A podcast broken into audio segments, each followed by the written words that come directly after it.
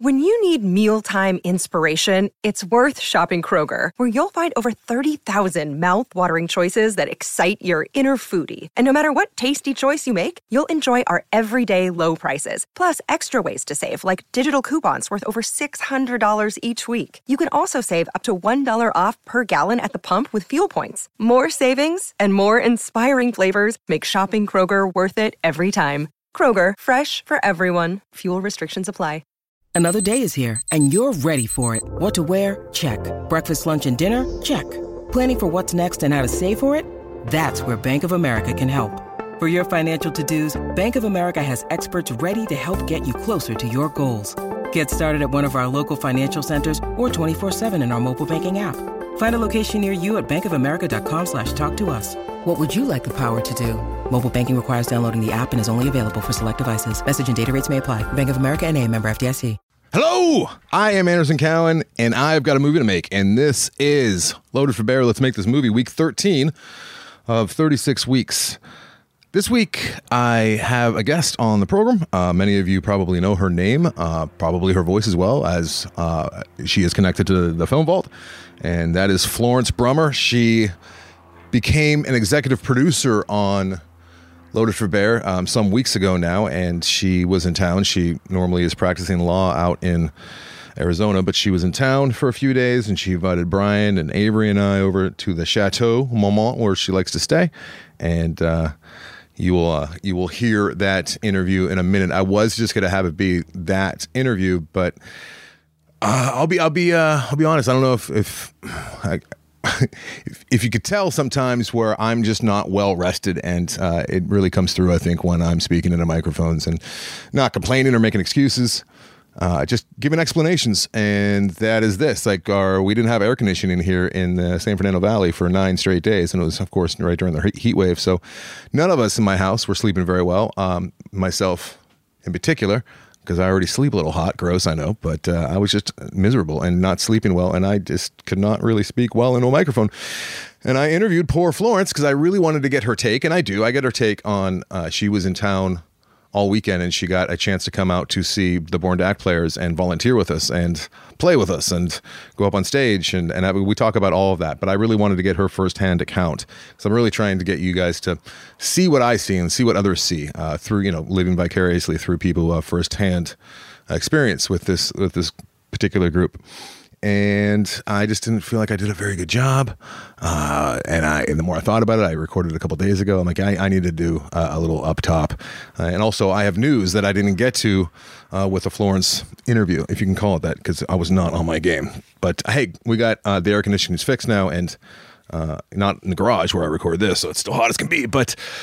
we can actually breathe inside again, which is nice. So here's a little update as far as the strike and what it means to everyone, what it means to the business, what it means to movies in general, and what it means to uh, Loaded for Bear in particular. So, as our genius producer Robert Jarasinski identified a number of weeks now, uh, a number of weeks ago now, like I was out of town. I mean, we're talking. This is like four or five weeks ago. He saw the writing on the wall. He saw what was coming, which was the SAG-AFTRA strike, which is what everyone's talking about now.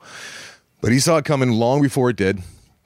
And he also identified how that could possibly benefit small productions such as ours. And uh, as you heard, I was pretty optimistic about it. I was talking about it here, and uh, we took the bull by the horns and we sent out uh, a number of offers and got in touch with a number of people and people's people. And uh, it, it was great, and it's. I think it's going to benefit in the long run because uh, there's a number of people who I would like to be attached, actors and talent that I would like to have a part of the short or the feature or even the documentary. Come, you know, volunteer with us, especially if you're not able to work right now. Come, you know, teach some of these guys some some of your skills as acting. I, I'm I'm all for all that. Obviously, it'll only help the project and the cause. Uh, but so they're all aware of it, and if we circle back now, it's not like you know, it's a brand new project to them, which I, I discussed all that.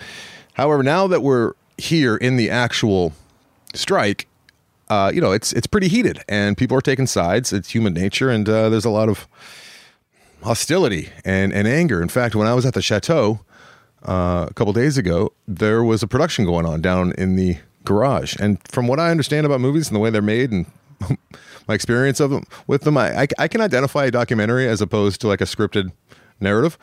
and they were shooting what very much looked like a scripted narrative. And evidently, when Brian asked them what they were shooting, they said a documentary. And I really do think that's because people are afraid of being called scabs and feel like they're you know look like uh, they're not on uh, part of the part of the the right on the right side of this. So. I know a lot of actors and even the representatives aren't completely clear on the carve outs, as they're called, as Robert told me, uh, what they what they put in the contract, the negotiations, and like I've said, with uh sorry i'm making sure i'm recording. With the strike they are still allowed to do a select few things. Student films short films and micro budgets which are like you know under a million dollar uh, feature films. They're still allowed to do that. None of them what's become quite apparent is none of them have any interest in doing that right now. I i that makes sense. It's the first week of the strike and also there'd probably be a lot of you know misunderstanding even from the general public. If they're like hey i saw so and so you know on the street and he was looked like he was shooting a movie i guess he's a scab. Like i'm sure there's a lot of concern about coming off as a scab. What's going to could, what could possibly happen is if we god forbid get you know six weeks into this thing and uh, people are you know really suffering especially all the, the actors that you've never heard of or the actors that live right at their means you know and they can't sustain their lifestyle because the checks aren't coming in. Um, if it is if it gets to that which is awful for the people working but more so if we have a chance here it's it's not even that. It's, it's not the people that would need the you know the few bucks that we'd be able to give them. It's the people that just love to be on set. It's the actors, the performers who just love to be, whether it be a stage or under lights with a camera, performing, doing characters, you know, reading, memorizing lines. The people that really just have to act, and there's a lot of them out there that just have to act. And you know who I'm talking about. You know the kind of person I'm talking about too. If we get to the point where they're just they're looking for a, pro, a worthwhile project that's you know part of one of these carve outs, uh, that's where this might happen. I don't honestly, realistically, I don't really see it happening until we get there or people that just I don't know, maybe do need you know enough gas money to be able to get around town for the next few weeks, and they could use uh, a couple bucks. I don't know. And like I said, I have a lot of misgivings, and it feels feels a little icky to be trying to get something positive out of uh, something that's so negative for so many people. But that's I mean that's the only way you can, make things happen when you're in certain positions. And it's not like we're causing this to happen. We're actually giving an opportunity that otherwise wouldn't be there that people can say yes or no to. So that's the way I'm trying to look at it. Uh, and I was not rooting for the strike. Uh, however now that it's here and and the, all you, all you can do is use it to your advantage. So and what I should have led with probably is uh, it's, it just seems so long ago. It's, it's such a long week, but uh, Mike and I interviewed Mary Rings, who um, is the founder, creator, runner of the Born to Act Players, which the documentary is all about. And we sat her down in front of a camera and uh, fired a bunch of questions. And she was great. And you you never know, you know, you never know. I did a lot of uh, camera tests with a lot of the actors uh, many months ago, and you get a good idea of how you know camera and screen is so much different than in person. It, it really is. Sometimes it's very similar, but a lot of the time you just don't know how someone's going to come off or how they're going to be in front of the camera and if I had to guess, I would have guessed that she would be phenomenal, which she absolutely was. She is fantastic. Mike and I agree that she will definitely be able to be uh, the backbone of this documentary and the through line. And uh, we're probably going to sit down with her four to six times before everything's said and done. But she looked fantastic. She she's sweet as can be. She's telling me stories that I haven't heard, and I thought I'd heard a lot of her stories, but she's going into depth about her family members, and she's got pictures and uh, footage from the the acting class that she's been teaching from you know 20 plus years ago uh, that we can use as archival. It's it's great. So that was very very encouraging. Uh, we're getting another piece of equipment to make it so that you know they're looking naturally looking directly into the camera with uh, something it's akin to the Interrotron that uh, Errol Morris pretty much made popular, or, or, he might have even I think he created it way back in the in the day. But it's uh, pretty much my face will be on a teleprompter in front of the lens, a transparent teleprompter. So when I'm interviewing someone, they'll be looking at a disembodied head, my head, asking them questions in real time, and I'll be like having my back to them with a camera facing me. It's it's all very convoluted, but it, the effect that you get is the subject feels comfortable and they forget that they're looking directly into the camera and if you're lucky they forget there's a camera there at all and they're just completely natural and uh, not nervous at all. So uh, they don't cost a fortune anymore so we're adding that to our repertoire and yes. All right so the Chateau Marmont, which is a very famous Hollywood hotel, maybe the most famous and notorious Hollywood hotel. You'll hear about it here with uh, Florence and I. Uh, many, many movies uh, have been developed, written, discussed. Deals have been broked, brokered, many broked. Many, many th- movie-related things have happened. Many parties have happened there. Uh, it's it's got nearly 100 years of history, and most of which is Hollywood history. They still have ashtrays in this place because I think that actors and writers and filmmakers go in there and just smoke their guts out and create. And uh, here we are, Florence and I discussing our little Loaded for Bears. So uh, enjoy Florence; she's lovely. And uh, once again, apologies to Florence and uh, to all of you for I wasn't my my greatest interviewing self uh, at this particular moment. All right, thanks for listening, everybody. Executive producer Florence Bruemmer, who was nice enough to uh, invite myself as well as uh, later on the boys from the Film Vault in to do to record some shows. So I wanted to have Florence on this week specifically because she is the first and only as of right now executive producer on the program on, on the movie. Um, she has uh, been a part of the producers' meetings. Uh, she's heard all about it from my own mouth about the uh, subject matter and the uh, class. And not only that, she was able to attend a class just this last Saturday, talking about the Born to Act players, of course. And uh, welcome to the welcome to the program, Florence. Thanks. Happy to be here. So as of right now, we only have one mic, so there might be a slight pause as I ask questions to Florence. But uh, I'll be uh, passing the mic over to her, and uh, we, we, can we can get this done, right? It's all about it's all about making. Well, see, you just talked off mic, so we're off to a bad start. We can get this done, right? Yes, we can.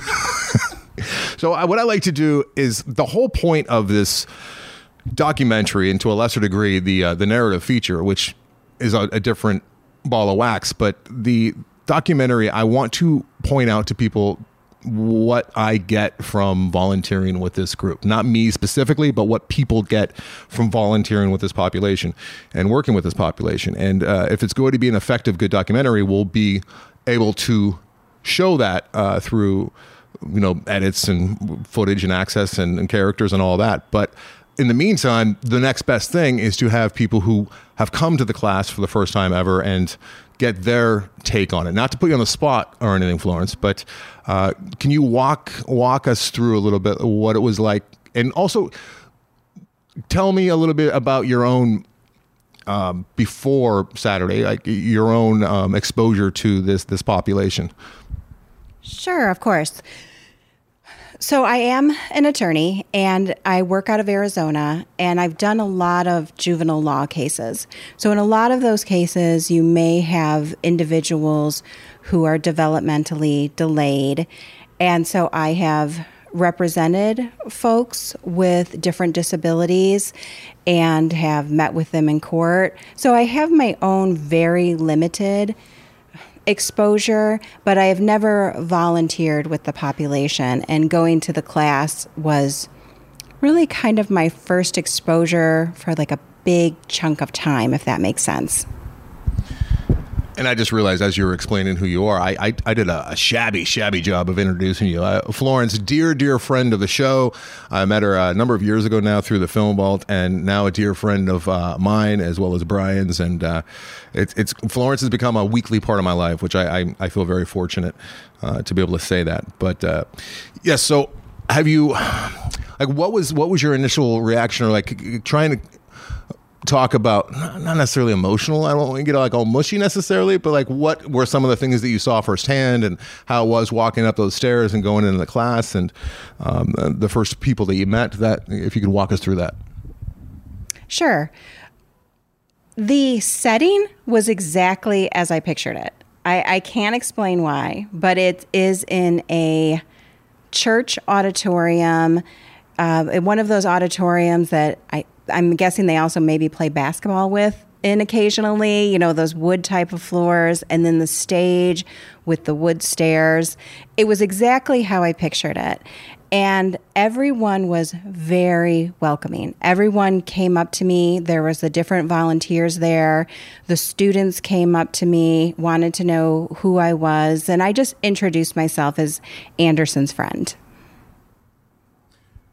And also, I was a little bit uh, I'm always a little concerned when I've uh, new uh, people come by who have never been in the class as to their level of involvement because some people are a little stage shy or some people really, you know, especially in a new environment where they don't know anyone. I was the only person in that room that you knew. You had, were familiar with Mike Carano and you got to meet him in person that, that day, but uh, I was a little bit worried about you being put in a position where you weren't comfortable. But uh, Florence just dove right in and was like an assistant essentially, uh, like she had been doing it for a whole many years. And uh, by the end, you were actually up on stage with my group, and you were doing improv with with us, and you were nailing it. And it was just you're like a natural fit. And I guess I don't know how how much more you thought about it after the class or. Uh, like, is it is the feeling you had when you left? Because I can tell you that I miss camp so much. I miss doing camp, and I have this, there's this weird feeling that happens quite a bit when I'm when I'm at camp, and it's like no other feeling that I really get, and I get it in like little doses during the class every single week. So it's like my little mini version of camp that I get to do uh, at least once a week, and it's this it's just this feeling of like wholeness almost. It's it's kind of wholesome and it, and not to get mushy or anything, but it just it just feels like every now and again you just feel like you're in the right place in the universe and you're doing something that matters, and that happens a number of times throughout that class for me. So you're out here, um, you know, staying at the uh, the chateau, and you love Hollywood and you love LA because she lives in Phoenix. I don't know if I, in case for those of you who don't know, she was on vacation. She took time out of her vacation to come on a Saturday morning to come hang out in like an old uh, church auditorium, like I said, to. Uh, volunteer her time but I, I wanted to get the perspective from you like how you felt like afterwards if it was something you felt back you thought about back throughout the day today yesterday I've been thinking about it nonstop since I've been there. It was such a nice thing. Mary is maybe one of the best people on earth. She just runs this class with such vigor and love. And you can tell that the men and women who go there, how much they look forward to the class and how much it means to them. And they love the little prompts of, you know, now it's time to break up into groups and let's do our stretches. And I felt very welcome. So I just dove right in and I guess I'm not very shy about that stuff. It I, I like to like move around and stuff and, and I told you before the show, I said, I also like when people tell me what to do. So I just went and Mary was like, now you do this. And I'm like, okay, I'm doing this. I don't have to make any decisions for myself. That is fine with me. And yeah, I've had a really great, happy feeling ever since. Almost like a peaceful feeling. That's that's one of the things that I really want to convey is uh, I want people to understand that you know volunteering isn't just as simple as it seems like. Uh, and a lot of you who are listening probably know this, and you've volunteered in one respect or another. But it's not just like giving your time for free. That's not what it is. It's it's, it's something that continues to give, and you know that the people that you're giving to are getting something that's a, a absolutely like bilateral uh, contract of of caring, and and you fulfill that uh, if you find the right spot. And this is this is a great spot. Yeah, Florence was up there on the stage at one point, not only doing improv with me, but before that, you were running Shakespeare lines, uh, which Mary does every now and again. She doesn't do that every class. I'm really glad you got to see that. Um, it's actually the first time we got to document it. But she'll line up like 12 students and or assistants, sometimes parents as well, on the stage in a straight line across, and then Mary, who is very adept in the uh, Shakespearean world, which I am not uh, will say she'll stand in front of the first student and then she'll recite a line and have them say it back. Sometimes they nail it. Sometimes she needs to coach them through it and uh, give them some notes or you know have them project a little bit more. And then she'll move on to the next student and do two or three lines. And it's amazing that anyone can memorize that much stuff and Mary, that's you know, she does different sonnets or whatever they call it every single time she does that. I've never heard her do the same one. And uh, Florence was right there at the end. She, I think you had the second to last line uh, from from uh, Shakespeare, and you really gave it your all. It was it was fantastic. I was the last. I was the worst too, and I kept telling. I kept telling the men and women who were the students there. I said, I'm following you guys. You guys tell me what to do. And these individuals are just they're so loving and funny and flirty. They're so cute. I had just the greatest time. It, it was such a good thing. You could see how it helps their confidence, how it helps them be able to um, talk with other people. I know a lot of times when people um, have disabilities, they might have a hard time with like maybe eye contact. Everyone who came up to me looked me right in the eye, asked who I was. Uh, it was just great. I had a wonderful time. It's a great group, and I hope that uh, I I pulled enough out of uh, Florence to help you guys see what uh, a newcomer would see, and uh, hopefully all of you will get to see or feel uh, at least part of that through the documentary. So, just another uh, testimonial of what we're covering here. And if it wasn't for people like Florence and people like you, I should have led with this, and I say this every week. But if you would like to become a part of this in one way or another, or share this project with somebody who you know who might be interested, and that's loaded for bear doc com loaded for bear doc is in short for documentary.com uh, where you can see uh, all the pertinent information and we'll be adding video clips to that uh, soon here as well. So thank you very much everyone for listening. Florence thank you very much for coming on the program at uh, kind of a, a, last minute. I said hey would you like to uh, talk about your experience? Just yesterday and you're like of course florence is just the best. I'm so uh, Mary's rubbing off on me. I'm so blessed to have you in my life. Mary's always saying that, and like I, I don't, because I, I, don't have any religion in me, and Mary has got a lot, and I think you might too. So I feel like I'm out of my depth sometimes, but uh, yeah, I, I, I, I, am blessed to have people like you and Mary in this class uh, in my life. So thank you, Florence. Uh, where can people find you, Florence? They can find me at brummerlaw.com. It has every way to reach me. And before we sign off, I just wanted to show you what I had done with your script. I had it bound so I could work on it. One of the things that I've been doing as an executive producer is really trying to get involved with everything. So you sent me the script, I had it bound, I have my notes in it. And um, I'm having a good time doing this. I'm like really feeling involved in a project that isn't my day to day stuff of going to court and answering 500 emails a day. I'm really loving it. And I highly recommend anyone who wants to get involved in something like this to go on the website or and do a donation. Wow, that was a nice plug. Thank you very much, Florence. And I love this is how I work. I, I work with things that are like tangible, and I, I, I sometimes honestly I, I just look at my laptop and I dread like sitting on it, looking at it, opening it, and knowing that I'm just going to be staring at the screen. I'm much more like pen to paper, and this is fantastic. This is the first time I've seen my script actually printed out. This this version, anyways, and I love that you did back to back to save the environment uh, on each side of the page. This is awesome. This is great. This motivates me to uh, get to your notes quick, sooner than later. Thank you, Rick, because I have like five sets of notes that I'm going to be uh, covering, and notes take a while when you're, uh, you know, doing it. Because I'm already on, I'm, I'm on draft 19, but that you know goes with me being a little OCD and going back to it and back to it and back to it. And I've been working on it for a number of years now. Now that uh, all these new actors are going to be involved in it, I'm, I'm tweaking things and changing things. But great, great looking uh, notes. I could tell just from the handwriting, the different colors and stuff. Wow. Thank you, Florence. Thank you for everyone listening. Uh, and we will be talking to you next week for week 14 of 36 weeks. Bye bye.